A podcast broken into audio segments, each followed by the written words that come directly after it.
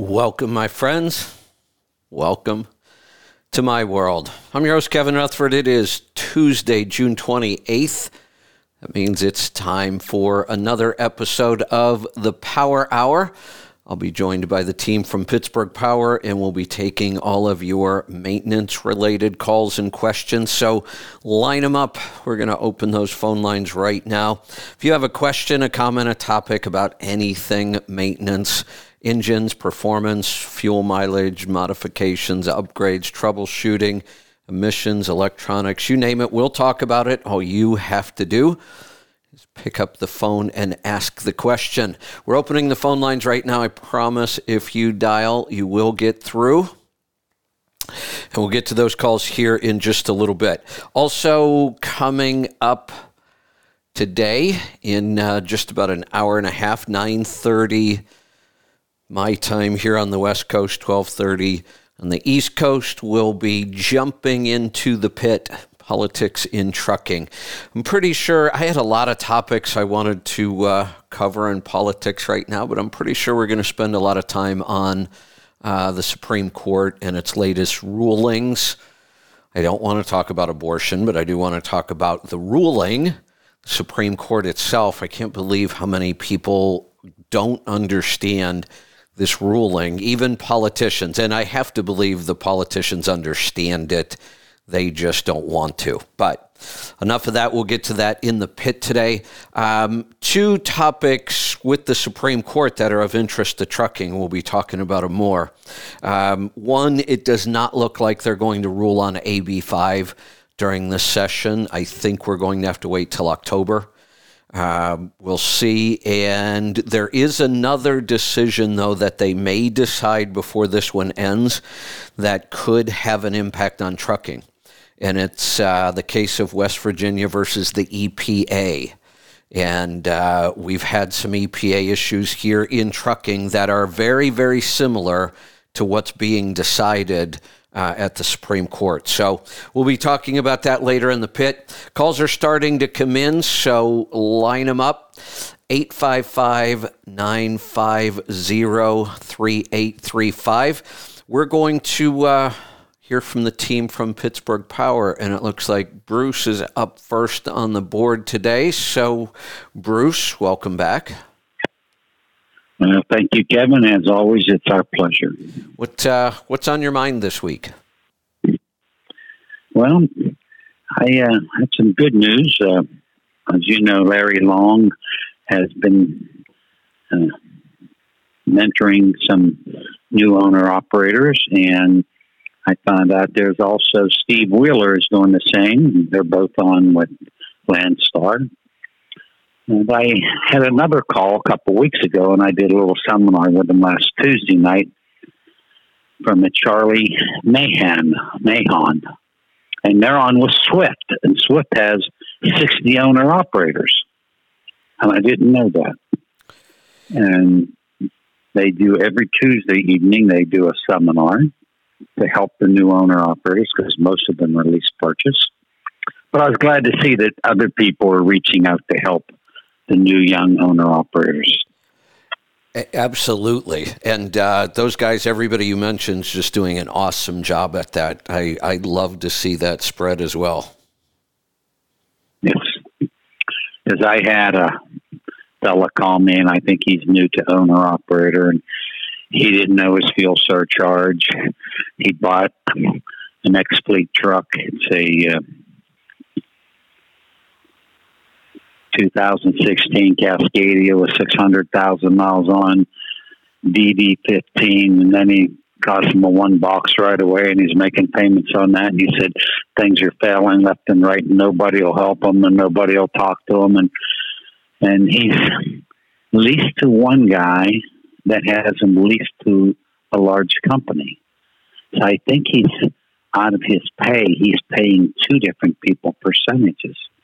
And so I asked Steve Wheeler if he would give him a call because that's beyond me. I don't know about leasing trucks on the company.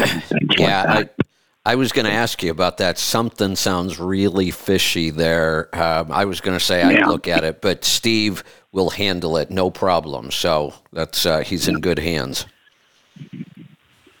So anyway, radiators. Uh, parts are getting scarce for radiators. Companies are going out of business. The EPA is pretty tough on radiator manufacturers. If your rad is five or six years old, you may want to remove the shroud and take a look at the fins.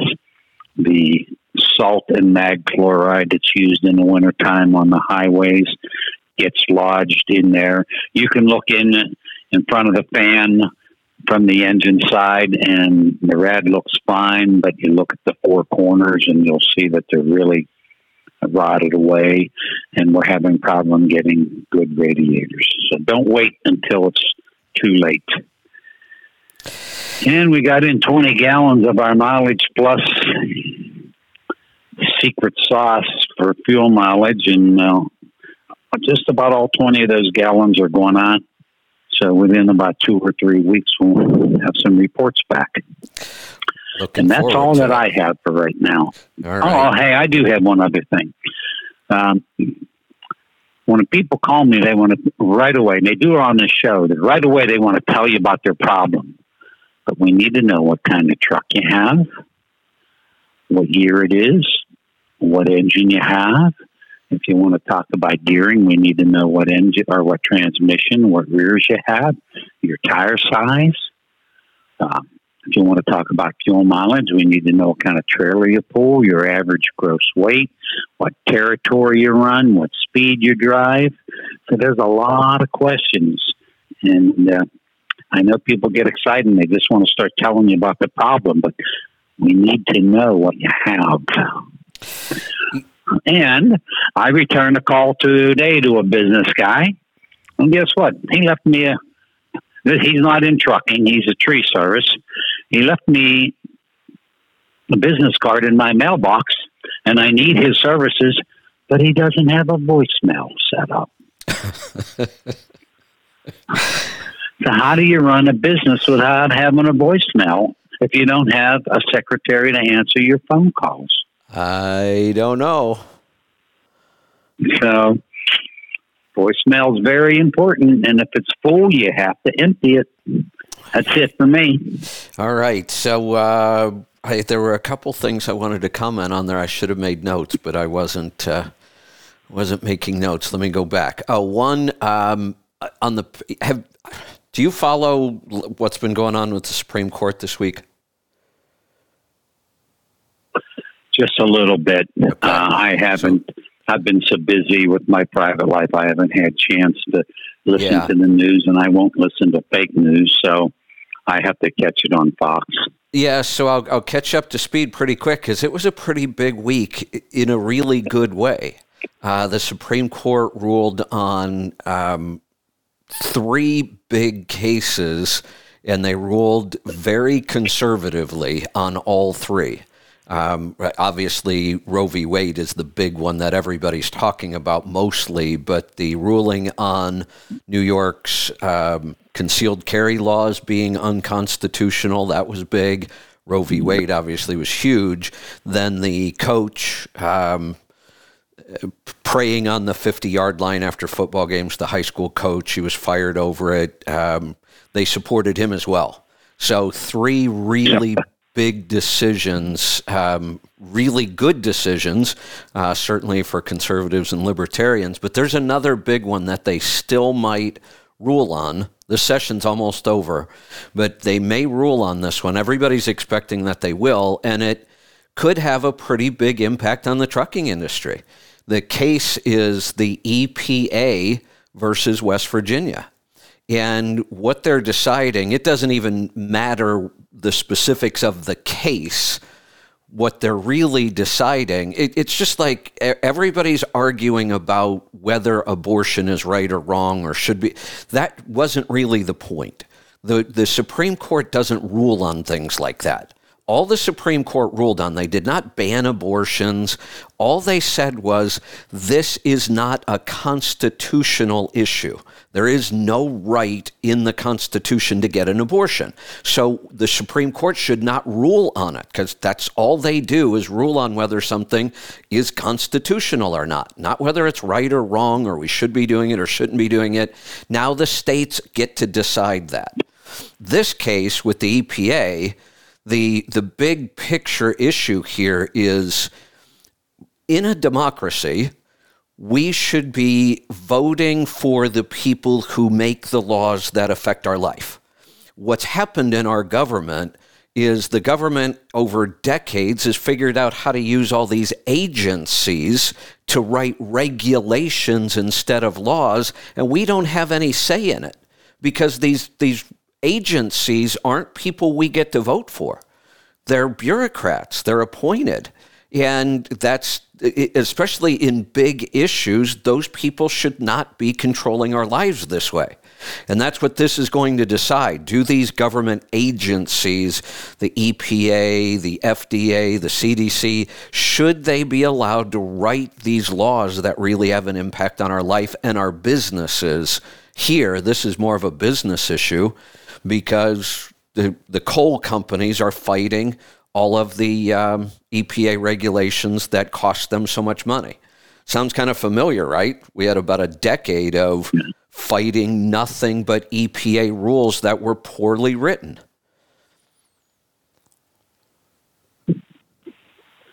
So it was over the. I thought maybe when you first started talking about it was going to be WVU and what they did with oh. Volkswagen. Oh no, yeah, that too. No, this one is um, this one's EPA, and I believe the coal companies. Again, I don't even really care much about the details of this case because what the Supreme Court is really looking at is the bigger picture, not this specific case, but can mm-hmm. these government agencies write these kinds of laws that have such a big impact on business? Or do all of these things need to be put through Congress so they're decided by people we voted for? So that's uh, that's what's going on on the pit today. All right, let's uh, let's hear from uh, Pete and Leroy. Welcome, guys. Who's first today? I'll go first, Kevin. Ladies first. All right. What's on your mind today? I was just going to some fun facts. We were talking about ethanol last week, and I, I looked up a couple facts on it. Um, back in 2000, 90% of the corn was to feed people and livestock. In 2013, only 15% was used um, for food. What? And then 45% for livestock, and 40% is for ethanol production. Holy cow. That's a big change was, in a short period of time. Mm-hmm. Yep. And, you know, as far as, and this has been going on for a while, as far as, you know, is it cost effective or, you know, are we saving anything? I mean, how much energy are we using to develop it? And, and usually it's more energy is used than the outcome. And it would take, so we use 130 billion gallons of gasoline in this country. One bushel of corn only makes three gallons of ethanol. So even if we took all the corn we made or grew and turned it into ethanol, ethanol, it would only replace 25% of the fuel that we need. It's not like even putting a dent in anything. No, it's not. And you know, like you said, the the everything that has to go into production. The seed has to be, you know, harvested and moved around, and then the seed gets delivered to the farm. Then we got to put that seed on equipment that goes out and plants it, and that's all burning fuel. And then we got to go harvest it. Then we got to ship it. Then we got to process it. it. When you look at that, this is such a ridiculous thing to be doing. And then the other issue here is that even if you could prove after all that this was still cheaper, and I don't believe you can, I believe you figure out all that production and everything else going on, it's not cheaper, it's not better for the environment, it's probably much worse for the environment. But then there's another factor in cost here. The only reason this is even possible is because of the federal subsidies that make growing corn so cheap. The federal government props up the price of the corn through some complicated scheme they've got. And basically, if you look at what it costs to produce corn and what it sells for on the market today, you lose money. What corn sells for on the market today is less than what it costs to produce it. How can that be? Well, the government subsidizes it. But we, we should stop saying it's government subsidized because the government doesn't have any money. The government only gets money from us, the taxpayers. So corn is taxpayer subsidized. So that means we're still paying that additional cost that makes it so cheap. It's not cheap at all. It's outrageously expensive and it's a really stupid thing to be doing. And right. the amount, so, you know, again, that corn production can be used to plant anything, you know, food. Um, one, what it would take to fill up a 25 gallon gas tank with ethanol would feed one person for a year. Oh, really? Oh, yep. Oh, that's I mean, insane. well, yeah, but I mean, I don't think they're talking corn alone, but you right. could use that Right, that land. Right. Whatever. Yeah. Oh. Yeah. Almost, I mean, I didn't think it made sense to do this even years ago, and for sure it's not. And you would need to use more, like you said, it would only make 25% of the fuel that we use. Well, I feel like everyone I've talked to that runs the 85 gets worse fuel mileage, so you would even need more of it. Well, that's mm-hmm. true. Yeah. I ran some numbers last week after we talked about it, and just that Jeep that I had, it would cost more, even at current prices, to run E85.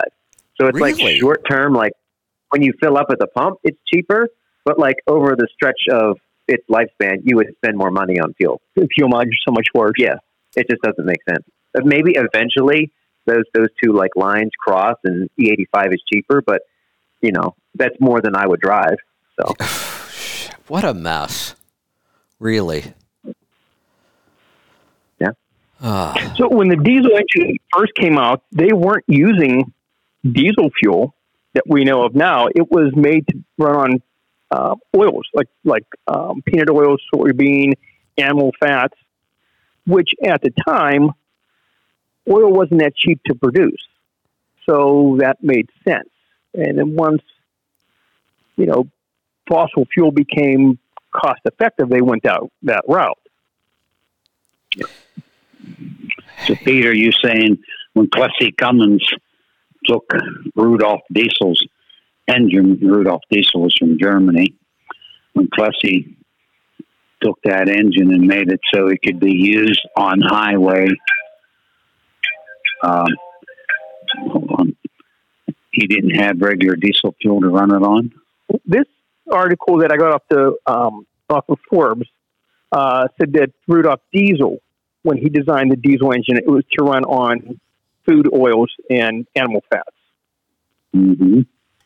But again, back then, there wouldn't have been a whole lot of petroleum industry like there is now. Yeah. Hey, you, you know okay. what I, I just thought of when you were saying that? I, I don't remember when this was. I'm sure it's been in within the last 10 years or so. Um, one of the times we had a big run up in the cost of fuel Remember how popular it was? Everybody was making their own biodiesel, which is basically what you're talking about here. They were getting, you know, used cooking oils and those kind of things and then there's a process and I mean you could buy the equipment people were mm-hmm. doing this in the, in their garage remember that why isn't anybody doing that this yep. time we had one here a few years when I was here before we we dined with one of those ones oh did we that remember that yeah that was they were collecting like the restaurant oil or something like that and then it was a local company that was doing that. I remember that. There was a mm-hmm. lot of people doing that. It was all over social media. And it, why isn't that happening this time? I guess it didn't work the first time. I think you also had to make some changes to the vehicle as well. yeah, you had to recalibrate it for it. Yeah, there was a lot of changes for the engine It seemed like like the Volkswagen diesel rabbits, people would run it in that, which was already getting 45 miles to a gallon. So what's And- the point? And I think the other thing is you can't just you know take it out of the fryer and just put it in the truck. There's a lot of processing to do. Yeah, they there was. clean it and put some other chemicals. Yeah, it Yeah. required filtering, and then there there were chemicals, and you know, and then there was a, there's another issue. If you want to run a vehicle solely on that fuel, it required quite a bit of modification. I think you even had to have you had to start the engine on diesel fuel, and then after the engine got to a certain temperature, I think it could switch over. Um, but the other way was blending that stuff you were creating with diesel. Um, didn't require you know as much to do on the vehicle that way. Yeah, I think that was the other issue, if I remember, was like you're saying, blending. Like every no batch wasn't the same, and you can't just you know calibrate the engine to run on. Like, oh, Right. this this batch of fuel was this one, so now we have to recalibrate it. It was you know not very consistent. I- I think you were putting it in something like an old Rabbit or a yeah, old mechanical 12 valve. You could get away with a lot more than the newer stuff. I Oh, would yeah. think so. Yeah. Yeah. Huh. All right. Like GPS plus degree. What else you got, Pete? Well, you know, Um, so the last part of it was um, a way it makes us productive is to use uh, like waste material like algae. And the, the advantage there is you can use land that really won't produce anything of any value. Um, polluted water, brine water, um, and it produces 20 times the oil production of food crop. And, and that's something they've looked into um, growing algae in tanks. Have you seen that? That was a big thing a few years back, and that kind of petered out as well. It- but again, every time this cycles all the time, whether it's propane, hydrogen, whatever, fuel prices go up, everyone's throwing something on there, you know, propane units or whatever, and then as soon as prices drop, Right. everyone bails out of it again. So We've this one's kind of multiple times. This one's kind of ironic. One of the problems we deal with in diesel fuel is algae. And now we're going to make diesel fuel out of algae. That uh, isn't that? Don't they call those fuels biomass fuels? Yeah. Okay. Mhm. Yeah. Yeah, so they can do a lot of waste product with it, uh, as well as algae itself. Yeah. Okay. All right, uh, Leroy. What do you have this week? Um, so I bought your book that you talked about last week, the How to Find a Wolf in Siberia, What do you think? and uh, so I read I read through the whole thing. It's a pretty actually a pretty short read, Yeah, it is. and I think 100 pages, but I think every other page is blank, which is kind of funny. I don't know if There's a lot of white space. Yeah. Um, but yeah, actually, it was really good. I think it sort of uh, put into words like a lot of things that we do here, or uh, things we even talk about on the radio. Like we brought up for like like three weeks now, and it's just sort of puts into words and easy to understand language about how to troubleshoot things. And I feel like it's pretty helpful to really anybody. And the guy goes into the book. I don't. Have you finished it or? I'm about three quarters of the way through. I, it's a really short read. You're right, and I read. I read all day long. I just haven't finished.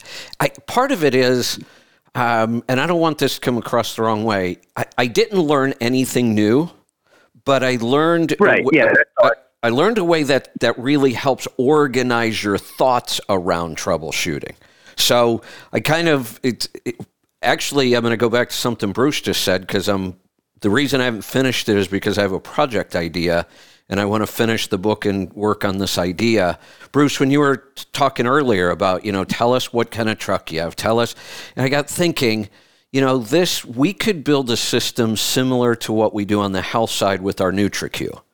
We before we deal with people and their problem and try to figure things out we gather all that information up front. Our nutriq does it. I got thinking i could take kind of this troubleshooting model because the guy really did just a great job of organizing it so it really makes sense and it's kind of a system.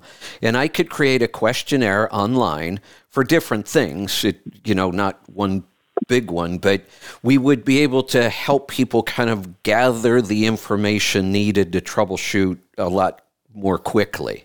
Um, so that's that's really kind of what I got out of this book was kind of the system and the way he organizes it.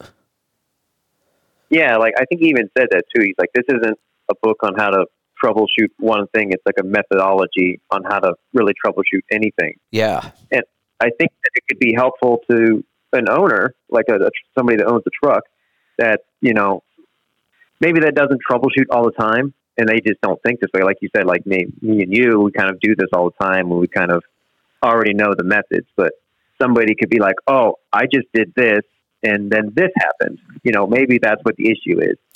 Versus like when they go into a shop and they maybe tell the guy the wrong thing or they give him misinformation. Um, I just feel like it would just be, you know, helpful to a lot of people. So I thought it was a pretty good read. Yeah, you know, one of the big things I got out of it, and as soon as I was reading this part, I realized how bad I was at this and how much time it costs me. Even though I, I understand troubleshooting, I know the steps, I know what we should be doing, the one thing I don't do enough, and he really stressed it, I don't write enough down. I always think. I, in, I, I always think in my mind, I can remember that. I'll know that I tried this and this happened, and then I tried. But I am bad at that. If I would just take my time and say, okay, here's the setup, even snap a picture of it maybe, then then write down what worked, what didn't work, I should get a lot better at documenting the steps I've taken and the things I've tried. Yeah, and it would even be good for uh, you know us in the shop or people that do work on trucks, you know, to document your process, kind of like show your work. You know, like oh, right. you said I need a one box, like we talked about a few weeks ago. Like, okay, well, what did you test to determine that I need a one box? So if you go up to the shop and they want you to pay your thing, like they should be able to prove, hey, we tested the urea dose or we tested the, the quality, we tested this, this, and this, and we got to this point where you need a new one box. Do you know what I mean? Yeah, yeah. No, I realized when I was reading that that one of the things I've been struggling with for several months now is trying to build a good mobile setup to host this show. So I had a good mobile setup. If I want to go on the road, I don't have to drag a lot of equipment with me. Our hosts would be able to do a show without a bunch of complicated equipment that's always needing updating. And so I'm really, really trying to simplify it down um, but there are a lot of things that have to happen. It has to be able to stream live. We have to be able to get a good recording when we do it. We have to be able to, um, you know, connect to different services and get the audio flowing in all the right directions. And I realized my biggest struggle is I'm just not writing down what I've already tried and what the results were. And then I think, you know, I'm going to, well, I don't need to write it down. I'm going to come back later this afternoon and I'm going to work on it again and I'll remember. Well, I don't get to it that afternoon. I get to it two or three days later, and I can't remember everything I did. So it's almost like I keep starting over. And if I would just take a couple minutes and write this stuff down, I'm sure it would help a lot. Wait till you yeah. get into your 70s. you walk into a room and say to yourself, Why did I walk in here? And then it'll hit you three o'clock in the morning. Man, I got to call so and so. So it's it's tough. Yeah, yeah, you're mm-hmm. right. I'm sure that's some of it that's going on. Uh, but it really, I guess for, that's why people my age are playing shuffleboard and golf, right? yeah, that's right. you, uh, not too much to remember on golf. Or shuffleboard. Or shuffleboard, yeah. Some, uh, I'm not saying it doesn't that take... Italian game when they roll the balls? Bocce. Yeah. Yeah, bocce. I love bocce. I, I do too. I I got into bocce for a while. Um, I, I really enjoyed it. We play extreme bocce. You know, like throw it on the road and stuff. Yeah, we. Um, you know, we we got bored with the you know, the typical where somebody tosses the bocce ball, you know, 15 or 20 feet away. We started playing extreme bocce ball where you would take it and throw it as far as you could and then see who could even get yep. close to it. Yep. Okay. we're getting off the, off the purpose of the show. So,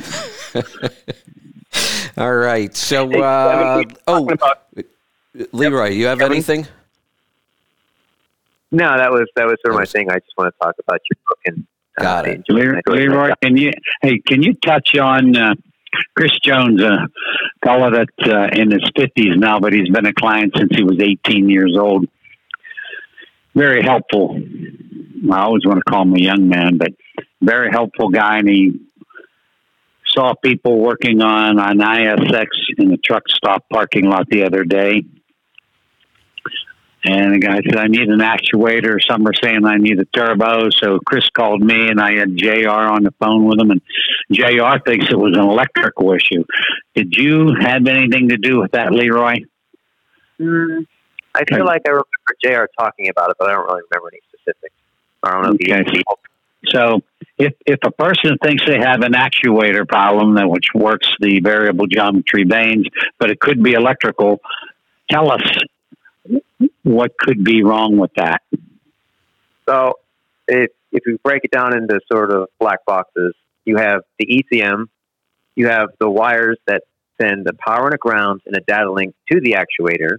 Then you have the actuator itself with a motor inside that moves the um, uh, whatever I can't think of the name of it. Moves the turbo, the variable part of it. The vanes. Yeah, the vane. Right. And then you have the turbo itself. So if you have you think you have a turbo issue, then you need to determine like does it have like is the ECM connecting, right? So you can connect to it, right? Then you hook up to a laptop. Do you see measured position versus commanded? Are they the same? Uh, do you you have a data link connection to the actuator? That would also tell you if it didn't read anything back. It said commanded five, five percent, and you saw zero percent back, then oh, I might not even have a data link. Hey, you need say that a little bit slower so us non-electrical people can comprehend that.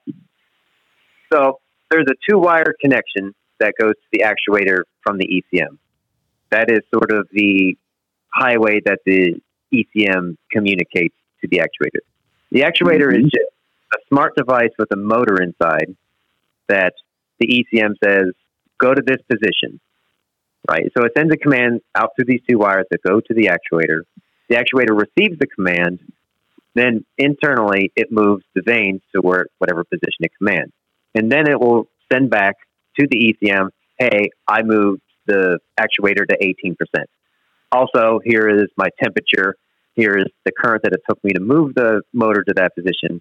And those sort of things kind of are always talking. They always are in conversation between, well, you know, I want you to do this. Okay, I did that. The actuator never really gives any command to the ECM. It just receives commands and then gives back, you know, a, a response. It never really tells the ECM to do anything. So if you have an actuator issue, you need to determine, well, can I even talk to it? Am I hearing something back? Because the ECM might say, hey, go to 18%. And then there's no response. So that could be a wiring issue. That could be an ECM issue. It could also be a dead actuator, but you sort of just troubleshooting wise, you have like a list of things that it could be, and you start to break down. Okay, is it this? Is it that? And you just cross off the things as you go through them. Kevin, did you write all that down? I did.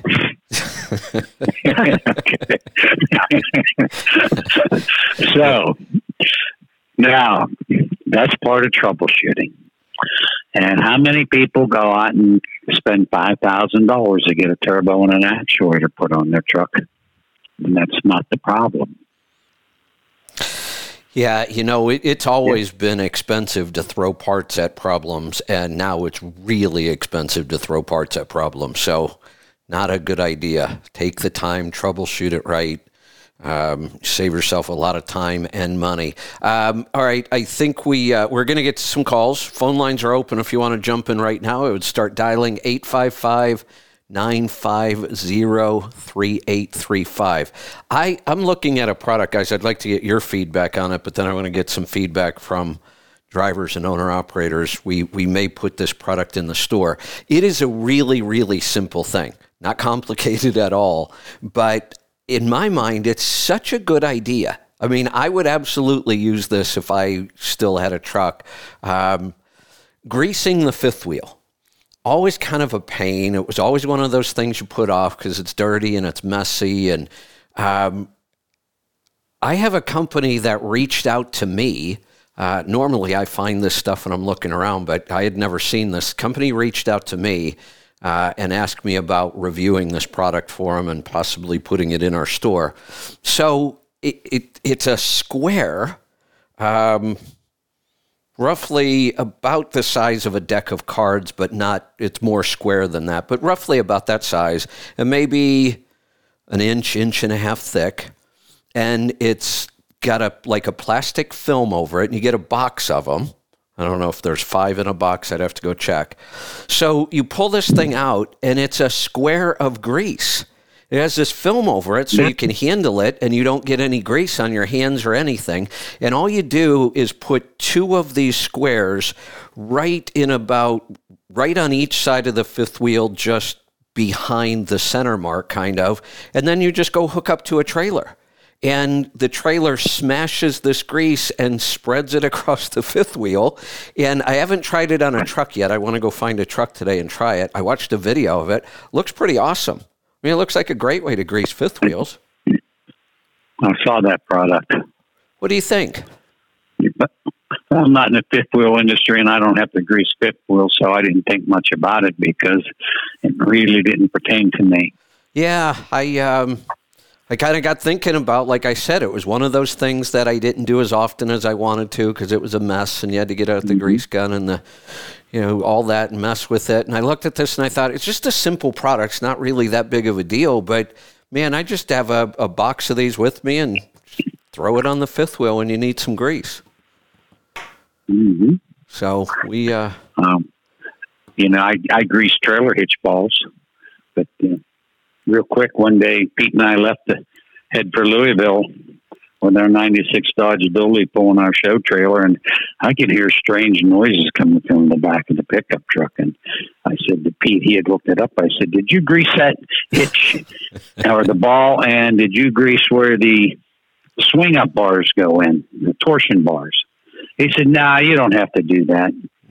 well, we we stopped a short ways later, got a grease gun, and drop the trailer and grease it all, and the noise went away. So you know, yes, you have to grease those things. It, you know, it seems logical when you look at it, but I can remember, and I don't remember where we were. Uh, but at one point, you look. I was pulling something with a, a hitch, obviously, and you looked at it and you said, "Aren't you going to put some grease on that?" And I said, why would I? And then you explained it, and I thought, you know what? You're probably right. It makes a lot of sense. I don't know why I didn't think about that. well, because not everybody can think of everything all the time. Yeah, yeah. All right. Well, we'll throw you know this out there. Saying, I mean, no man is an island. Yeah, there you go. Yeah. I, I you know, I, I have a feeling I'm, I'm going to reach out to them and get this in the store. I mean, I, I get some feedback. Um, such a simple product. So I think it's a great solution. So we'll see, but I'd love to get some feedback from people what you think about that. Let's uh, let's grab some phone calls if you want to jump in right now. We still have some open lines 855 950 3835. We're going to get started in Texas today. Stephen, welcome to the program. Hey guys, hey, I just wanted to share this experience uh, to show owner operators really need to be searching for their parts because I've got a 2018 Freightliner with the DD15 and the horror stories of the one box, um, and I've got 730,000 miles on my truck. Truck's run runs great. I've had no issues. But I decided I better start looking into the one box because we do, my wife and I do about 180,000 miles a year, figuring I'll be at over 800,000 miles this year. So I called a couple big Freightliners that I like using, and they all have said they have trucks sitting on their property right now for over 200 days waiting on this one box. So I figured I better get one on order. Thinking seven months we'll have you know close to 800,000 miles. So I found a little dealer up in uh, Michigan that I like using, and I asked him, he's like, well, because I think we could have one in 60 days. I said, all right. I said, well, I'd like to order one and, and just have it set aside for a rainy day. And uh, I ordered it. Two weeks later, he calls me and says, your one box came in. So you get these big dealers, and they're pushing like 200 days. But then I found this little dealer, and within two weeks, uh, and that's not what they thought it was going to be at all. Uh, but it turns out two weeks, and I, I've got a one box. I don't really need right now, but I'll just store it away till I need it. But so I just think you know, drivers, you really, really do have to call around and, and put a lot of effort into finding these parts. I agree. Yeah, that, Pete that has some horror stories on. Pete, you have some horror stories on. Uh, you call one day and they don't have it, and the next day they have it. Yeah, we're seeing a lot of that, and I, I don't know if these, uh, like you know, when I check with my suppliers, what's the time frame? Um, no one wants to commit to a time frame. I'm not sure if they even can. Uh, the one we needed a one box for one of our customers, and it was nine or ten weeks to get one. Uh, I got another guy now. We're just putting an aftermarket one in because I was able to get that within two weeks. Where the OEM one, they wouldn't even give me a time frame. They just like we have no idea. Um, you know, as, as far as calling around, you know, keep in mind at one time a lot of dealers would, you know, if a dealer called me and said, "Hey, do you got these these pistons?" I'll sell it to them because because I got a truck in the shop. I need a set of pistons I can't get. Um, nowadays, I don't think shops want to give anything up. So a shop might have it and isn't going to sell it to you. They're saving it for you know a, a better customer, a bigger customer, whatever it might be. I think a lot of that's going on as well. probably when we start to see shortages, this stuff. Uh, this stuff gets critical. Bruce, you know, we, we talk a lot about, you know, for owner operators, how important it is to have a relationship with a good shop. Um, you have to remember with all the things you've done, you know, the racing, the boats, snowmobiles, all that, how important it was to have somebody you could go to, a really good parts guy. Remember that? Oh yes, The, the, the people that day. could just find anything.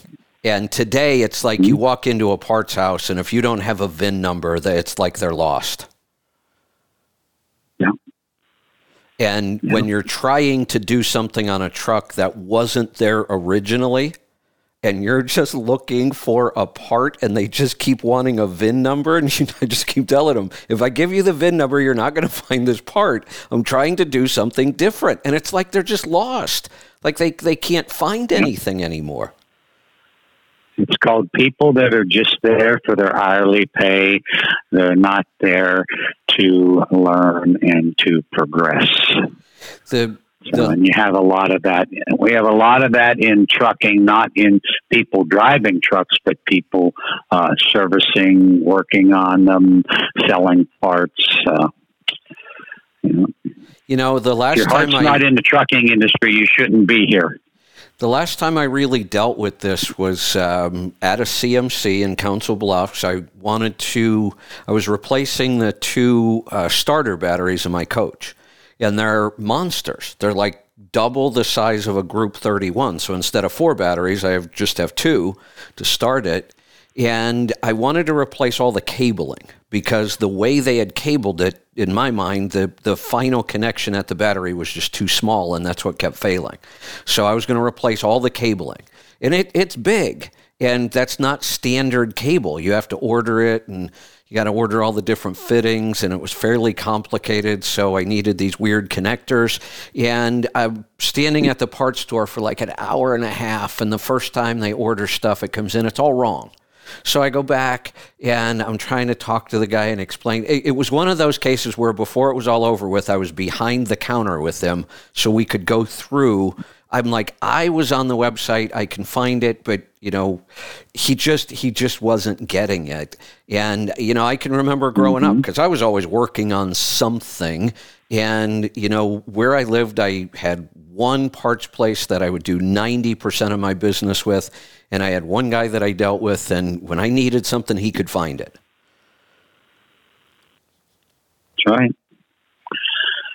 We've got lots of stories like that. Yeah. And and that's, you know, kind of what Steven's call was about was, you know, you might call around and get no a bunch of times, but there are other ways, there are other places. But his point was, and it's well taken, when we're dealing with what we're dealing with now, shortages everywhere. it's or Pete, like you just said, they may even have the part. They just know it's a limited part and they don't want to give it up you know, being able, this is kind of like a skill of troubleshooting, being able to dig and look and find and, and do what Stephen did, um, that's going to be a pretty important skill right now. Mm-hmm. That's right. All right, okay. let's uh, let's grab another call. Lines are open if you want to jump in. It's a maintenance free for all the Power Hour 855 950 3835. Heading off to Oklahoma. Paul, welcome. Howdy. What's um, on your mind today? Grease on a fifth wheel, but then I got a comment about one boxes as well. I I put grease on a fifth wheel for a long time. I got a Teflon pad, and then I have uh, red and tacky aerosol can. I'm a match truck and trailer guy, so I'm kind of lucky. I've towed one trailer and 1.1 million miles. So, but when I unhook my trailer, because I, I just last year I put a, I was getting a bit of wear in my fifth wheel, not because it was a lack of grease, just a million miles wear stuff out. So I put a new kingpin in and a new fifth wheel on, and I have red and tacky in an aerosol can, and I just spray the jaws and spray the kingpin every time I unhook and hook it back up. And I got the Teflon pad on the on the. It's actually on the trailer. So, yeah. Yeah, that's a good setup too. I like that. But like you said, way you, clean, you have way, the, way cleaner. You yeah. have the same trailer for a million miles. Yeah, yeah, yeah. I might buy another one. Maybe. um. So, but for Bruce, on the instead of putting grease on the on the tow ball, I'll I'll I'm coming up there in July. I'll bring you a can of stuff that's dry graphite, which will do the same. You spray it, it's wet, and then it dries. If you sprayed the ball and then sprayed up in the cup, you'd have graphite on graphite, and that's what we use on the rails. So you're not steel on raw steel on raw steel, and it works a breeze. So and then when you're walking behind your pickup truck and your pants hit the trailer hitch ball, you don't have grease on your pants, right? Yeah, because grease is like BS. A little bit will go a long way. So, yeah. yeah. So, and then uh, you talking you talking about the one, the one box. Mark Gwynn, he had to get a new one box in his Western Star, and because uh, he was getting his panties in a wad and Oh, I'm going to delete it. And I said, You're not going to delete it. I said, Don't be stupid. And he called around and he called Transwest out there in Denver. That's who he bought the used truck. That's who he bought it from. And they said, Yeah, we got one boxes. And he got a, they did the, he was going to have them ship it to Houston and then ship the core back and everything. I said, Why don't you just get a load to Colorado and have them put it in, see they got it? And it cost them about thirteen grand, I think, in the end when it was all done. But yeah, so but they they had like 10 one box. That was I don't know six weeks ago, two months maybe. And they had 10 one boxes in stock. Yeah. Mm-hmm. Interesting. So, but uh, if people need a one box, you you gotta maybe look on the internet or make a lot of phone calls and tell people you'll bring them some business if they'll sell you a one box because he was going to have them. He lives in Houston. He was going to have them ship it to Houston and then have a shop put it in and then have to ship the core back. And I said, "Why don't you just get a load to Colorado?" Which is what he did, and they be they were more than happy to sell him a one box and get the installation and everything. So there you go.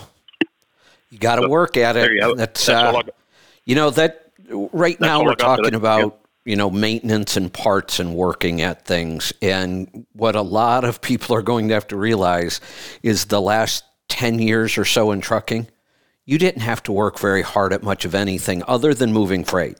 Just go move freight, you'll make money. You'll you'll do just fine. It's been that easy. It that's over. Party's over. There's still going to be money to be made, but it's a whole lot more difficult now. You better have these relationships. You better be doing these kinds of things. Yeah, and already, I mean, all over the news, I am just seeing small trucking companies going out of business. I think when we see the numbers from June as far as how many people gave up their authority, 9,000 in May. Um, I expect it to be even bigger, but those are the kind of things that are going to make the difference. When you're good at all these things troubleshooting, finding parts, building relationships, knowing your numbers those are the people that will get through this. They always do. People who aren't good at any of those things are, are going to drop quick this time.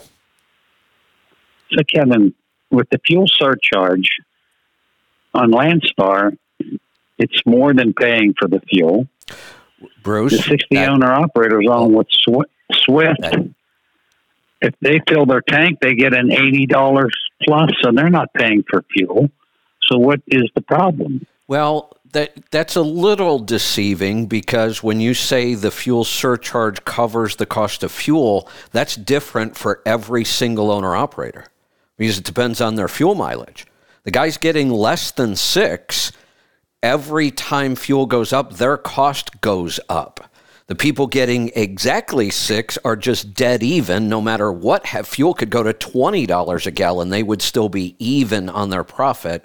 Anybody getting more than six miles to the gallon, when fuel goes up, their profit actually goes up. So you're right. What is the problem? The problem is these guys don't work on their fuel economy. They don't know their numbers. And even though basically right now fuel for the most part is almost free for most people. These guys are still struggling. They they a lot of them are going out of business already and we're just we're just at the beginning of this thing. Okay. All right okay. let let's go back to the phones. Phone lines are open if you want to jump in and join us. Calls are starting to come in so uh, get them in here. We are going to wrap this up at uh, 9.30 today, West Coast time. We'll be jumping into the pit after that. So get your calls in now, and we'll help you out. Let's go to Pennsylvania. Doug, welcome to the program. Hey, guys. Real pleasure to talk to all of you. Uh, I'm over here in uh, just outside of uh, uh, Pittsburgh Power. I'm actually in a hotel. I'm, I'm, I'm booked in for a five day uh, stint there at Pittsburgh Power. But um, just quickly on the fifth wheel product you're talking about, those I'm gonna unlike Paul who stayed hooked to the same trailer for 1.1 million miles. I, I'm in a drop and hook operation, so I drop and hook every day, multiple times, and I really I I look at my fifth wheel every time I do that, make sure it's greased, and you know uh, Lucas has made that exact same product for years. Oh, really? You can buy Lucas Red and Tacky in the packets, and you buy them in a case of thirty, and you can you put one packet on each side of the fifth wheel, and it does you know it's exactly the same thing. Huh. Now I don't do that because the packaging there's a cost to that packaging. Uh, it's a real convenient thing to do. I'm tempted to do it, but it's just I do it so so often. It's cheaper for me just to buy a tube of the red and tacky and I go to the hardware store and buy. You, know, you can buy like twenty uh, paint stir sticks. You know, they're just pieces of wood to stir your paint. Yep.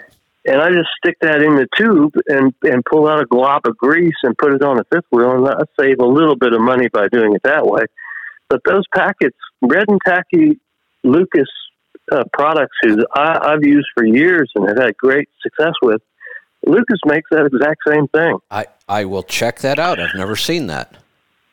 Yeah, it looks like a real convenient thing to do, and it it, it would it, it, it would be convenient. But like I said, I, I like my method. I buy the red and tacky tubes by the case, and I can just you know pull a glob out and put it on each side of the fifth wheel. After you hook to the trailer and it starts to smear around, it it, it coats that fifth wheel. Yeah, uh, will, just uh, fine. I'll check that out. I appreciate the feedback. No problem. So, my so a little bit of background on my um, my deal. I I I'm a I drove truck back in the early '90s for two or three years when I was a young man and didn't have any skills and didn't know what I was going to do in life. And then I, I, I, I luckily I found an owner operator or a, a small fleet owner, five trucks.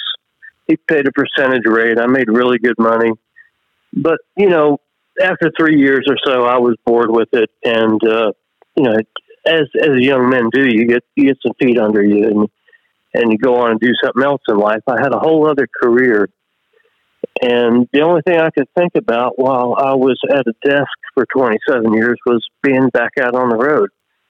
Uh, there's just something about being on the road that changes your life. You know, I learned so much those three years. I, I really learned my country.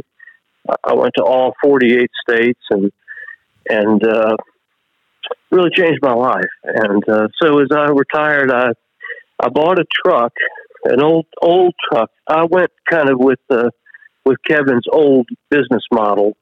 I bought an old pre-emissions truck, uh, and I spent three months looking for it.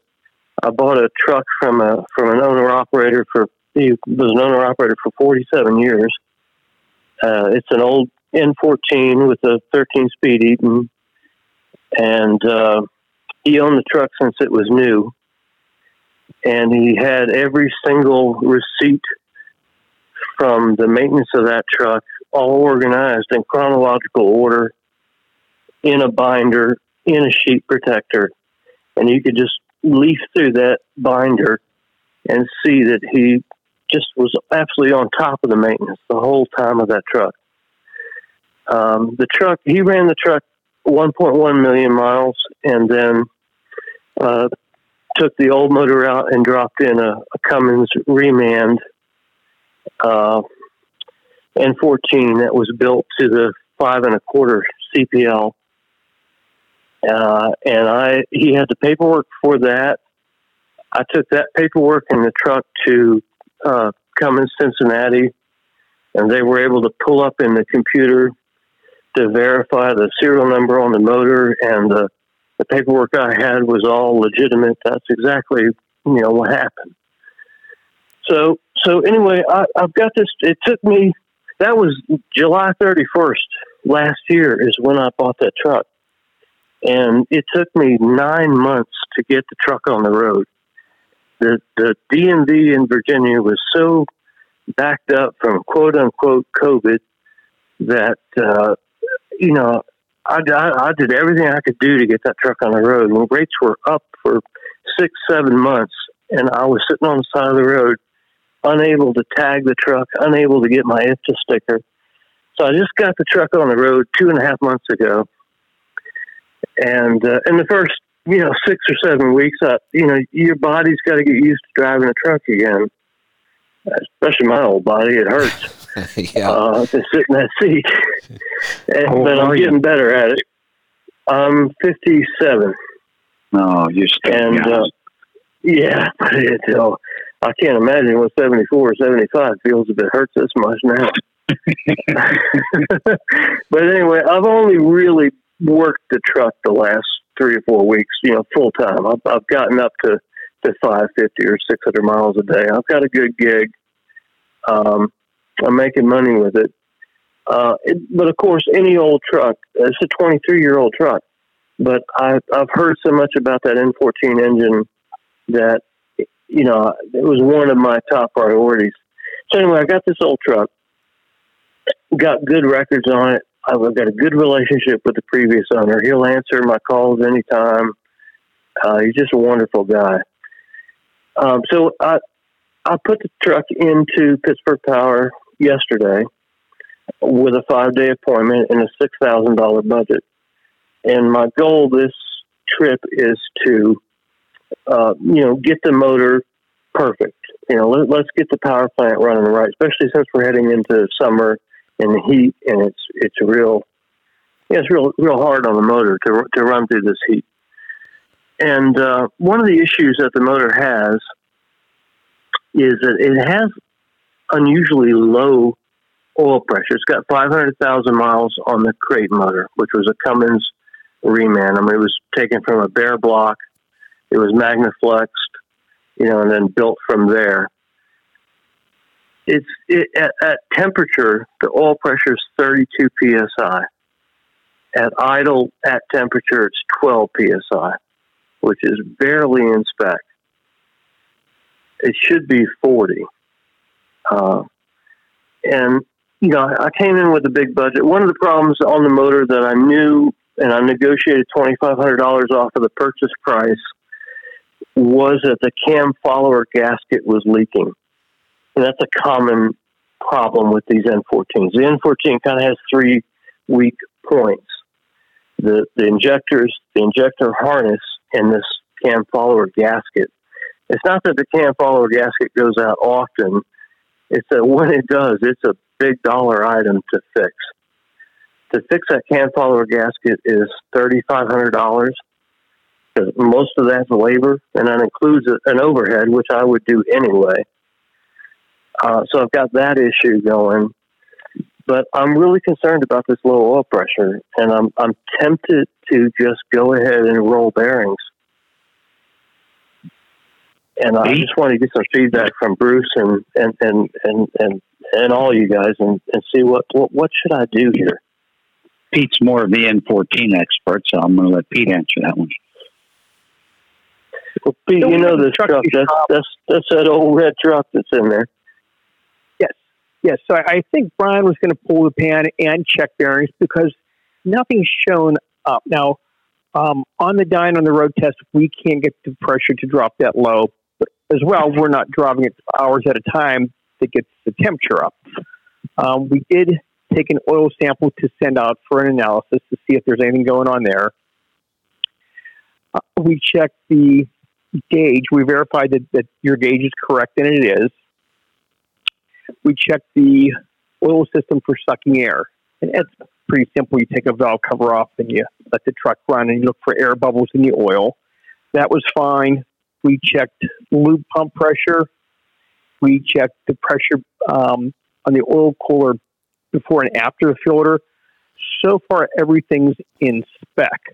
So I know this morning I, I meant I talked to Brian and we're going to drop the pan and, and check bearings. Hopefully something shows up there because you are at the limit of what's acceptable. At, at you know hot idle of 12 and going down the road 32 hot is it's not going to take much before you're out of spec. Right. So hopefully, and I, at, at this point, the, oh, go ahead, Brian. About, go ahead, uh, Bruce. What about the pressure regulator in the pump, Pete? Can we look at that? So that only affects idle pressure. So if going down the road, he was fine. Um, but at an idle, then that's where we, we pop that out.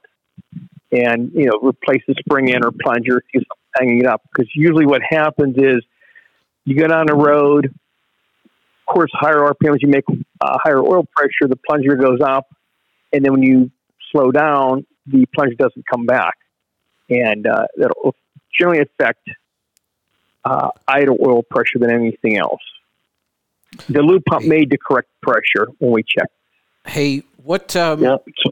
what oils in this truck?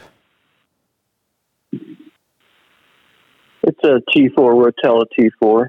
Okay. So it's just a standard 1540 T4. Okay. I, I was just wondering in yep. case somebody had put in like a, you know, 30 weight synthetic, which is becoming really common today. No. Okay. All right. No, no, no. That's not that's not the issue. It's it's had this it's had a consistent yeah, that's a consistent oil for a long time on this truck. Got it. Okay. But it's this truck is like I say think about think about it. This truck had this crate motor put in in 2008, and it's only gone 500,000 miles since then. And when I can I can look through the records and know the guy moved it 110,000 miles or so for the first three years, and then he just kind of got into semi-retirement. And for the last five years, it's only gone 50,000 miles. And but he's but he's been very consistent with it with the with the maintenance and I'm just really really I, see the, the point is that the point I am at in my business I can't afford to spend I can't afford to to um, to spin a bearing right now um, right. right I mean nobody can ever afford to spend a bearing but that would be catastrophic to me. yeah. Uh, spending twenty five hundred dollars to to roll in a set of bearings is that's a lot of money, but I've got a six thousand dollar budget, you know, right now, you know, it's it's kind of do I just go ahead and do it? Am, am I over maintaining to do that, or am I being prophylactic and just saying, okay, we've got the money, let's let's put it in now, and maybe we didn't need it, but well, let's but we could be preventing a huge problem later. Let's think about this, Pete. Pete did you say the oil pump is producing the oil pressure? Yes. So there's a Cummins has a spec for the. Uh, you actually put a pressure gauge at the lube pump itself. Okay. So Pete, um, yes, I mean, hopefully we find bearings when we drop the pan because that would, you know, give them an answer to the problem. Uh, if we drop the pan well, and the bearings look good, um, you know, changing bearings is fine, but it, it might not solve anything because we're not seeing an issue there. Yeah, that was going to be. Well, we are my, seeing an issue. Uh, well, that was going to be my issue, next though. point. We're seeing low oil pressure. Pete. Um, well, I mean, an issue with the bearings. Yeah. So, Pete, when when you inspect the bearings, in your experience on this engine, is there anything that that could be wrong with the bearings that you wouldn't be able to physically see? No. So no. And and the reason I bring that up, Doug, is because I know it might feel better if we look at the bearings and there's nothing wrong with them. I mean, you can physically see there's nothing wrong with them. I know sometimes it would still feel better to say, well, let's roll some in just in case. The reason I wouldn't do that is that's $2,500 that you no longer have to spend to fix the right problem once you find it. So rather than roll in a set right, of bearings just to, to feel better, if they look good, I, I would keep digging till you find the correct problem. Hey, Pete, could it have a 10 under crank with standard bearings? It, it would make enough oil pressure to get them out, out of the garage if that was the case. Okay. Okay. Yeah. What about what about uh, plastic plastic gauging the bearings? I mean, isn't there some definitive test we can do with those bearings, or do we just pop a couple out and look for scratches? Is that what we're doing? We'd be looking for wear. If there'd be a lot of copper on them, would indicate a bearing issue. Now, you know the you know, even trucks from late '90s. I mean, it's not uncommon to go a million plus miles on a set of bearings and still look fine, uh, unless they have sort of issue. One thing we did check was also uh, uh, oil temp. On the dyno, the hottest we got it was like 190 on the water and 200 on the oil, which is the thermostat's not even opening up at that point for the uh, oil cooler. So we're not seeing extreme on that. Did we test the, the, the gauge, the oil temp gauge on the dash? The, the hottest I've ever gotten that oil was 110, and, and that was one time, and it was the last trip. I was on I 75 heading into Tennessee, and I there's no warning signs about what that grade is. I I, I hadn't driven that road in so many years, I didn't remember how big that grade was. I had the truck at 1550 and in a light load and was just trucking on up and, and, and looked down at the at the EGT gauge. It was uh, slightly over 900 so I dropped two gears, and but the oil temp at that point was at 210. It's never been higher than that in my ownership of the truck. So we would have used the digital heat gun to verify the temperature. All we saw was too hot, and 210 is perfectly safe as well. Hey Pete. Okay. Yes. Pete, he, he mentioned something I haven't heard for years is plastic gauge. And we used to use that I know in the race car industry you use it on every engine. Send uh, Mac down to K Rose. Call them and see if they have some plastic gauge. Let's just check the clearance between the rods and the mains with the crank with the plastic. Thank you, gauge. Bruce. Thank you, Bruce. That I think that's the definitive answer. You can't just mm-hmm. look at the bearings. You've got to know what the clearance is. And the way you do that, as far as I know, is to plastic gauge it and get a reading on it. Mm-hmm. I just I've got to eliminate this as a possibility because I've got other things. I mean, I in that six thousand dollar budget, you know, I would love love to fix that um, that leaking um, cam follower gasket, but that's that's just an oil leak. I mean, that can go another two months. is it you know if, if I have to spend the money on the which, on, on the which bearing, one is it? Is it the front one or the middle one or the back one? that's leaking, Yes. I would say it's it's the back. The back one's leaking the worst. It's hard to tell. I mean, you know how that oil goes all over when a hot engine. It's hard to tell which one's leaking, but I would say the back one is leaking the worst. You know, when you're looking for an oil leak, pressure wash the engine while it's still wet. Cover the area where you think the leak is with talcum powder or baby powder. And Oh, that's a good when that dries on the engine, then it absorbs the oil as the oil's leaking, and that way you can see exactly where it's coming Ugh. from. That's a good. What kind of truck is it? heard that. Well, I bought the, you know, I bought the drivetrain. I bought the best maintained drivetrain I could find. It happened to come into a in a in an international uh, 9400, uh, which I didn't really want, but but it was the best maintained N14 with a 13 speed I could find, and No, if this is the rear one, and we don't have to drop the starter. It, it won't take that much money to fix that leak. Well, Right. It's a, Well, lot easier than the front or If it's the the front one now, you've got the air compressor and everything else, and accessory drive. accessory drive. All that. But if it's the rear one, it's not that bad. Center one's the easiest. All right. Well, I think we've got uh, a plan of attack here. Uh, I'm going to move along. We've got a lot of calls and a little bit of time, so we're going to try to knock them all out. We're going to go to Washington. Jerry, welcome to the program. Well, hello, strangers. How you guys doing? Good. It's been a while.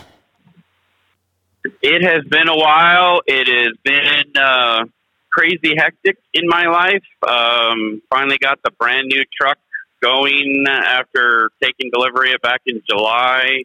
I'm only on my second trip, and I'm gonna I'm testing it real good because I did one trip to LA last week, and I'm doing another trip to LA this week to kind of test it out real good. And I figured this is a good way to test it. So um, I have a couple of questions. One is, and, and most of it has to do with the catalyst. Um, so I ran my first week on the new truck with no catalyst in it. I just ran it. And then this week, when I topped off before I left, I went in and put catalyst in it. Um, so I'm kind of testing it with, with the new truck here. I w- I didn't have real great experience with it on my 2014 that I sold um, to get this one here. But I put, I, I did another kind of experiment, and I put some catalyst in my Ford pickup, and I was towing my race trailer. I had to go. I got to go again. I, I had to take the race car down to Vegas to have some updated chassis work done, and so I've got to go pick it up next week. But I put the catalyst in it just to kind of see how to do with my pickup, and something really scared me on it in that the pickup acted like and the only a gas car and it's missing timing a little bit like you got water in the distributor or something like that that's what it felt like but on a diesel and that kind of really made me really nervous i wasn't sure what to do it's never done that before only when i put the catalyst in so I thought maybe, well, maybe I put too much in. I'm not sure. You know, I'm trying to measure it right with what I've got in the pickup. And so I went ahead and went to a filling station and, and filled it back up. And granted, I'd only put in, I only put in like maybe seven gallons. It's a 30 gallon tank, but I figured maybe it diluted it. I put too much in. Um, but I wasn't sure if that was the case. So I wanted to ask about that because I am leaving next week to go to Vegas again to go pick up my car. And I didn't know if I wanted to run the catalyst in my pickup for that long of a trip when had this one experience with it. Well, first of all, what year is the Power Stroke? Oh three. How many miles are on it? Uh, it just turned 100. I got about 103 on it. So it's a pretty low, low mileage truck. Yeah, I don't. Did you I put don't thirty? use a whole lot. Did you put?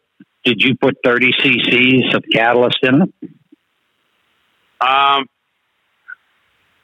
I put whatever it said on the jug. so I don't know what it is. So I I don't have the jug. wait a with me, sec. Wait a so I sec. know The jug says one ounce to 25 gallon. So then I put one ounce in because it's a 30 gallon, it's a 30 gallon tank. So I put one ounce in. Okay. Maybe, maybe you felt or heard some old carbon coming loose, but uh, I've never had. You know, we've got in the three years there's almost a hundred thousand gallons of catalyst out there, and what your experience, I've never had anybody tell me that. So you may be going through a cleaning out process. I haven't noticed anything like that, and I run it in everything. So I did notice in the boat, um, you know, boats run along at low RPMs a lot of times, and they'll go along for months, and then all of a sudden there'll be one day if you're cruising the entire day. and We cruise along at a thousand RPM. You'll see the haze of smoke come out, and that's the final cleaning day, and that's what I think you were experiencing. Okay. In in your new truck, what what engine is it? Your It's semi. the X15 565 with 2050 torque. I got the higher torque because we run heavy haul. You know, we're running 105.5 up in Washington all day long. So Right. that's why I went with the bigger torque motor. guys with the new X15s that are running it from day one. People are 350,000 miles and uh, no forced regens. Uh, uh, Al Hemerson was at, uh, I think, 286,000. He had about 23 uh, minutes of regen time. I did have a fella call. He's running a new Volvo, and he's been running catalyst since day one. And he went. He decided to do a check. He pulls out his turbo boost sensor to look at the soot on it. And so long as he was running the catalyst in the Volvo, the boost sensor was clean. He ran the truck 6,000 miles without the catalyst, pulled the boost sensor out and saw the soot, and he's back on the catalyst. All right. Hey, uh, Jerry. So, I uh, Je- Jerry. Yeah. Um, anything else Yeah. we can help with? And I, I know I'm rushing people. I've got like three or four calls I still want to get to, so we're going to head into the speed round right now. and yeah, the, hey, hey, Jerry, you They should call me it, after the show. I'll give you Dr. Jane's phone number. She does a lot with the uh, Ford people on the forums, and you can call Okay. Jane and talk to her about that because it's. Uh, I've never heard of what you have happening happen. So okay, I'll call you after the show then. Okay, Okay. thanks you guys. All right. Thanks. Yeah, I want to hear more from you. Let's go to Texas. Jeremy, welcome to the program. Hello, guys. How's it going? Good. Wanted What do we to uh, tell every wanted to. Well, don't really need any help. I just wanted to tell a story since we were on the uh, troubleshooting stuff. Sure. Bought this truck back in 2019, and a year later, all in the middle of the kind of- pandemic, it what throws- kind of truck and what engine? Dang it, Bruce! I knew I was, I was supposed to say that, and I completely forgot. Yeah, it's a uh, 16 Cascadia DD15. Okay. Um, in 2020, it threw a code saying that the number five uh, cylinder had low compression. And I've been mechanicing for 30 years. I, it's like it's not acting like it's missing, but it did derate. And I'd been wanting to buy the uh, the data link for a long time already, anyway. So I was close to home, uh, ordered the data link, got the software, um, got the truck home, ran the the uh, troubleshooting on it, and cleared the code. The truck ran fine for six months. The code came back again. I did the same thing. Um, I kind of got to thinking, ah, it's probably time for an overhead. I want to get it into Pittsburgh Power anyways, get the tune put on it that you guys just come up with. Uh, did that. Code went away never came back. I was like, yep, you just wanted the overhead ramp. Well, a month and a half ago, um, was down in uh, Carolina and got a different code, or got the same code but for a different cylinder. And but this one would not clear with the troubleshooting procedure. Kept coming back, kept coming. It's like, aha, finally, maybe now I can figure out exactly what the hell's really going on under there. And so I did something real scientific. I got out and I unplugged the injector harness, looked at it, see if there was any oil in it. There wasn't. Wiggled it when I put it back on, and the code went away and didn't come back. So, this got me theorizing that it's quite possible that the injector harness was starting to go bad. Um, so I went home this last week and pulled the valve cover, checked to make sure everything was fine. Didn't have any broken rocker arms or anything like the troubleshooting was asking. Uh, but went ahead and changed the injector harness and ran the overhead and got about 4,000 miles and everything is still running fine. But I just wanted to let everybody know I, if you've got any kind of confidence or mechanical abilities whatsoever, I paid $1,500 initially for the, the code reader and the software for the Detroit, and it is a seven to eight hundred dollar uh, subscription every year. But that code came up four times, and the troubleshooting procedure that a shop would put you through would take almost a week because it's talking about pulling the head and looking at the damn piston and stuff. Hey, Jeremy, I I can yes. almost guarantee it won't take them a week because none of them follow those troubleshooting guides anyway. They just throw parts at stuff. Well, that's that's the funny thing, Kevin. In order to clear the code, you have to go through the troubleshooting thing in the computer. Oh, okay. Yeah. Well, now they may they, they, they, may not actually they might not actually do all that. Right. Because it right. you know starts out pull the fuel filter housing, look down. Is there any metal in there? Then it has you pull the valve cover. Is there any broken rocker arms? Uh, is the injector? No, yeah, I, am with you as far like as you know. That sounds like a lot of money, but in today's world, it's really not. If you can spend that money and then, like you said, just learn how to do this. We've been talking a lot about this. This is a time where people should focus more on doing as much of their own maintenance work as they possibly can. Yeah, I just spent four thousand dollars on this thing at home, and uh, that was all just parts and um, a whole lot of sweat. Yeah, exactly. Uh, yeah, I just did my radiator and water pump and thermostat and all that, and yeah, yeah that was just. That, all, all that sweat would have doubled the price. You you uh, you saved yourself a lot of money. So I, am with you. We've been talking about it a lot. We're probably going to talk about it more. Uh, it's a good time to get your hands dirty and do a little work on your own truck with part shortages and labor shortages and shops not doing most of this stuff well anyway. Good time to learn how to do it yourself. Let's uh, roll right along here. Um, we're going to go to Colorado. Patrick, welcome to the program. Morning, guys. Hey, uh, real quick, we had a new X15 come in about three weeks ago. Remote tuner up Cheyenne. Um, it's got the 2450 uh, CM on it, and we could not get that thing to run for nothing. And here, here's the here's the end result in uh, Jr. and and um, oh Leroy. they put their two noodles together, and they figured and they figured and they run the math and they did all this and they came up with two or three different programs for this customer. The R and D that we had to do on my end was go for a ride in the truck uh, so the boys could look at what was going on inside the ECM with the uh, stock tune and the upgraded tune, and then back to the stock tune. And they put it all together, and this man has no more troubles, and he's pulling 60,000 pounds down the road, four axle trailer and a four axle truck. And uh, very happy, very, very happy. Now, these guys everybody can say they'd rather go to somebody else or do something with somebody else, another diesel shop. But and and I'm prejudiced because I am a remote tuner. But these guys step up to the plate.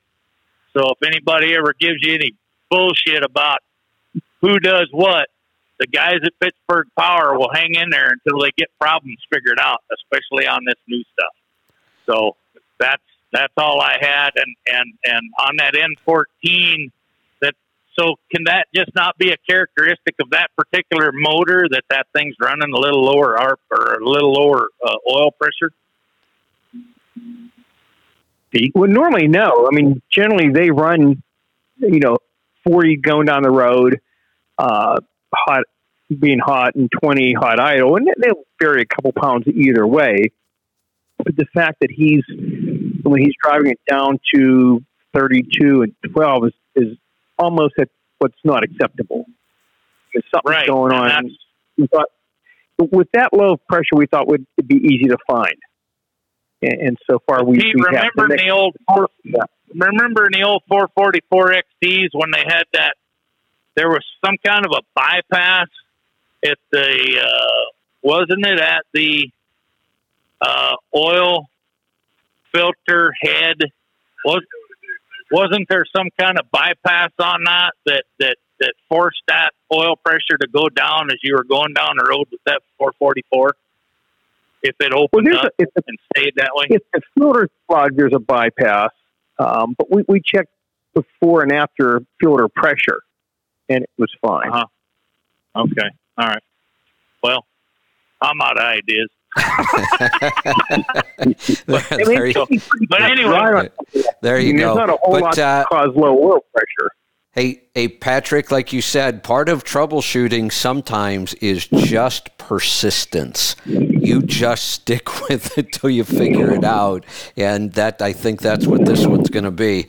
All right, we're uh, we're going to take one more call. We're going to wrap up the power hour after this. Then we're going to take a short break, um, about 15 minutes or so. We're going to come back and launch the pit at 9:45. I think we also have a special guest today. I just got a note from uh, uh, John. I think. Um, so we've got a special guest joining us today. That'll be at 9:45 Pacific time. So uh, Brian, it looks like you get the final word today. We're going to head off to New York. Welcome. Hey, fellas. Hi, Kevin. Hi, Bruce. Uh, I, I guess I got just a few minutes. Um, so, I bought I bought a truck. Uh, March seventh. I've had the truck, and it's been over at Redneck Diesel a few times. Uh, Bruce referred me over there. Uh, anyway, I got about eighteen thousand dollars of bills from them. Um, and it just passed the inspection with my company, and now I'm scared to jump.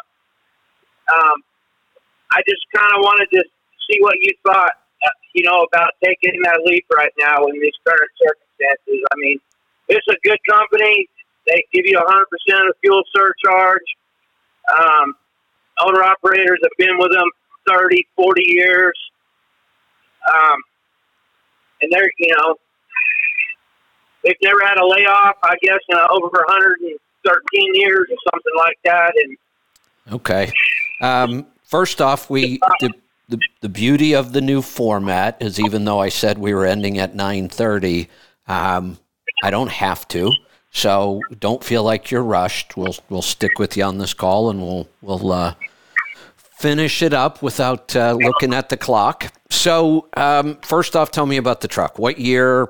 What make? What model? How much did you pay for it? I don't want to. it's an older. It's an older. It's a. It's your favorite truck. It's a. It's a 2004 Pete 379. It's got the MBN engine in it. Um, I paid too much money for it, but it's paid for in cash. I don't have a truck payment. I do have a storage unit. Um, I could theoretically st- throw it in a storage unit and, and ride this out Oh. for a while, but Okay, so but I don't want to. I, Yeah, I so- want to. I want to. So I could beat you up on buying a truck that's going to cost you fifteen thousand dollars a year more in fuel than was necessary. But let's skip that and go on to the the important question. Tell me what you're afraid of. What do you think could go wrong in, if you decide to just get in this truck and start driving it? Well, I don't have any history on the truck, and it's got one. It's got it's got one. It's got a million uh, fifteen thousand on it. Redneck Diesel has gone completely through it though, and and said it's a solid truck. Um, you know, I, I, guess the- I wouldn't be afraid of it. Todd, No, I, I'm, Todd's a sharp guy, and and uh, go Yeah, ahead, put it- it, to work. So uh, that's kind of why I'm trying to get to, to the root of what it is you're worried about. Because I can tell you this: you can go out and buy a brand new truck, and I'm I'm almost more worried about putting a brand new truck on the road than I am one like this. We know the history of this That's truck, or, or a little bit. We just went through it. So any time we're we're going to get into this business, we have to deal with the fact that we have equipment that breaks down, and some of those breakdowns can be pretty damn expensive. But I can also tell you this: if you're running the business properly, there's plenty of money to maintain your equipment. So so again, is it is it really just the equipment you're worried about, or is there something else? Well, I, I heard you. You know, I, I know you said six miles per gallon is the is kind of the break even point. Um, I'm sure my truck is probably not going to get that, so I'm going to be eating some of the, the cost. Well, hold fuel on. Surcharge. Hold, hold on, hold I'll on. tell you. You That- call me, I'll tell you how to get the fuel mileage. Yeah, that. W- tell me, what kind of trailer do you pull? Um, it's a tanker, and I'm I'm usually right 76, 78,000 Oh, yeah, but- pounds. Yeah, but you know, tanker's not that big of a deal. You're going to be doing local, regional, long haul. It's it's it's I'm based out of Dallas, Texas, and and so it's out and back for me. Okay, we- so you know, I go to New York, I go to Wa- Washington and back, and So- I'm empty half the time. yeah. So here's the thing: there is no reason that if you call Bruce, like he just said, there's no reason we can't make this a seven mile per gallon truck, and we don't even have to spend that much money to do it. So I, I'm not worried about fuel cost. You could have done better. I mean, without you know not buying a classic, we could have done better with aerodynamics. But you already bought it. We can beat six. That's not a problem. I think seven will be easy in this operation. So what's the next thing you're worried about? Nothing. Okay. Well, the economy. said, Well, the economy, the recession, Okay. the, eh, those. the you know, the, and and and just listening to all the negativity and and saying, oh well, we're not. You know, fuel shortages are coming, and all this and that, and it's scary. Yeah, no, I, But that's sometimes all we have to do is talk about things and then they don't become quite so scary. Like the the maintenance you were worried about that. It really it's not an issue. All of us have to deal with it. We all have to fix our truck. The money's there to do it. You mentioned fuel. Okay as long as we get better than six fuel isn't a problem. There's no reason we can't get better than six. Now the economy the recession the shortages those are worrisome because it's not always in our control and we don't always have the answers yet. But there's another way to look at this. I've always said, no matter how bad the economy gets, even if we go past a recession and go go into a depression, um, somebody is going to deliver the freight and somebody's going to make money doing it. You have to. If there isn't enough money to, to for people to go out and move freight profitably, the whole country's going to shut down. That's not going to happen. So we are in an industry that is so necessary that it can't go away. And somebody has to move the freight. In my opinion, all you have to do is be in the top 50% of the industry. I doubt that we would ever lose more than half. I mean, we would have to be in a major depression to lose half. But even if we did, I can promise you, lose half the industry, I'm still going to be here pulling freight and making money. That would be my attitude. And I, I think that, right. you know, you're just by talking to you a little bit, I can tell you've thought this through. You know what decisions you made that were good, what weren't so good. I, I don't see any reason why you're not going to make it through this. Now, let me ask you one more question. How how much? And Kevin, I've Go ahead, Bruce. I've seen all the pictures of this 379. It's beautiful. I'd have bought this truck. well, there you go. So, Yes. so Yes, let me ask you Yeah, this, Bruce. Brian. Um, currently, roughly, you don't have to give me exactly, but roughly, how much are you making a year? I made I made seventy five thousand as a company driver. However, I got a nineteen cent per mile raise as a company driver uh, overall for. So I, you know, I'm on track. Probably, if I would have stayed company driver, I probably could have. You know, it could have realistically probably been around a hundred, maybe. Okay, so I do. I did a hundred. I did 130,000 miles last year, um, and that was only working about 10 months. Okay. So now th- th- this gives us some numbers to work with. So the 75 that you were making before the raise, we can probably recreate that as an owner operator with with fuel surcharges the way they are and w- we could probably recreate the 75 pretty confident about that i'm not so confident we could recreate the 100 not not with what's coming up i will get back to that at some point i think we're going to have a couple years here where making that 100 especially for a new owner operator that's going to be a challenge i have to believe though that you can survive on the 75 Yeah, I can. Yeah, absolutely. I, um, you know, my my monthly expenses are around two thousand dollars a month, uh, personal. You know, um, I will tell you that the owner operator uh, that I've been talking to, he's been with the company like thirty five years. He's got a two thousand five Peterbilt three seventy nine. It's got the twin turbo in it. He told me that I could plan on about three thousand dollars a month in the clear. I mean, a week, three thousand dollars a week in the clear after all expenses. Is this a um, is this a mileage contract or a percentage contract? No, th- yeah, this will be a percentage. Okay, so then then don't pay attention to his 150 because that's what that works out to be.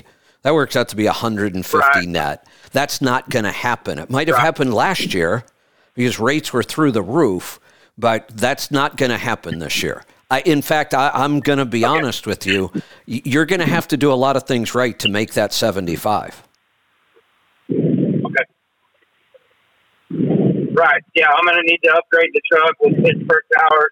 No, I, I understand that. Yeah, but it but it, it's possible. Now the hundred, if you make it, congratulations. I, I I kind of doubt that the next twelve months that's going to be possible. Maybe in the tanker field, I'm not sure, but I, I think we're we're going into business is always a risk.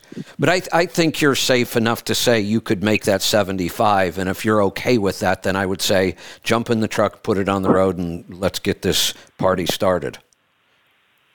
Okay. All right. I I just needed to kind of quiet some of my. I didn't want to make a decision based out of fear, and I've been struggling with that. It, it's a Call me in about a half hour. it's a Call tough me at time. one o'clock Eastern time. There you go. Okay. Okay. Okay, Bruce. Uh, all right, fellas. Thank you very, very, very much. I, as always, man, y'all are the best. All right, you're welcome. I want to hear back from you as well. Uh, call Bruce; he'll figure out how to get you to seven plus miles to the gallon. Then we won't have to worry about fuel. All right, we're uh, we're going to wrap this up. Um, I Hey, know there's Kevin? still. oop, Go ahead, Bruce. I, I do have to say one thing. Brian Martin and his brother, I think it's Bryce at Four States Trucks in Joplin, Missouri, is one of our newest catalyst dealers. Oh, excellent, excellent. Yeah. Four States Trucks now have max mileage fuel borne catalyst. That's a popular place, so that'll help a lot of people out. hmm Excellent. All right. Um, we're going to wrap this up. We will be back. Uh, now we're down to about eight minutes. We are going to launch the pit at 945 here on the West Coast. We'll see you then. Be safe, be profitable, be fit and healthy. Always do the hard work and master the journey.